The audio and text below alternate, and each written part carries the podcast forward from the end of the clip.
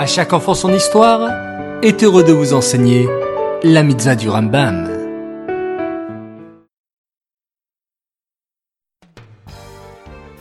Bokertov les enfants, bonjour, comment allez-vous? Bao Hashem.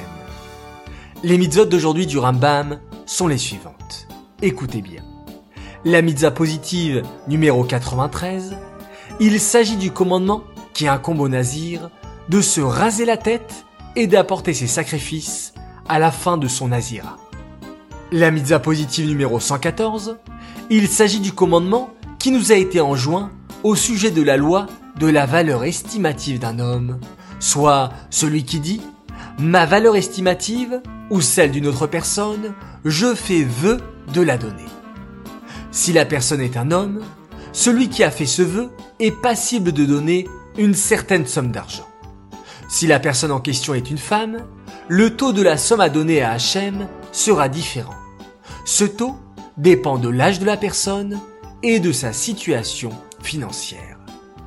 Mais comment évaluer un homme ou une femme et à qui fallait-il donner la valeur? À l'époque du Beth Amikdash, le peuple juif avait l'habitude d'offrir toutes sortes de choses pour Hachem. Ici, dans cette mitzvah, le Rambam nous explique comment on pouvait même donner la valeur d'une personne en offrant à. L'évaluation d'un homme ou d'une femme devait se faire en fonction de sa santé, de ses capacités et de son travail.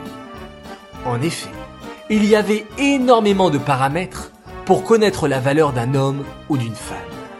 Mais une fois qu'on avait évalué sa valeur en termes d'argent, alors on allait au Beth Amikdash et on donnait la somme correspondante au trésorier du Beth Amikdash pour Hachem.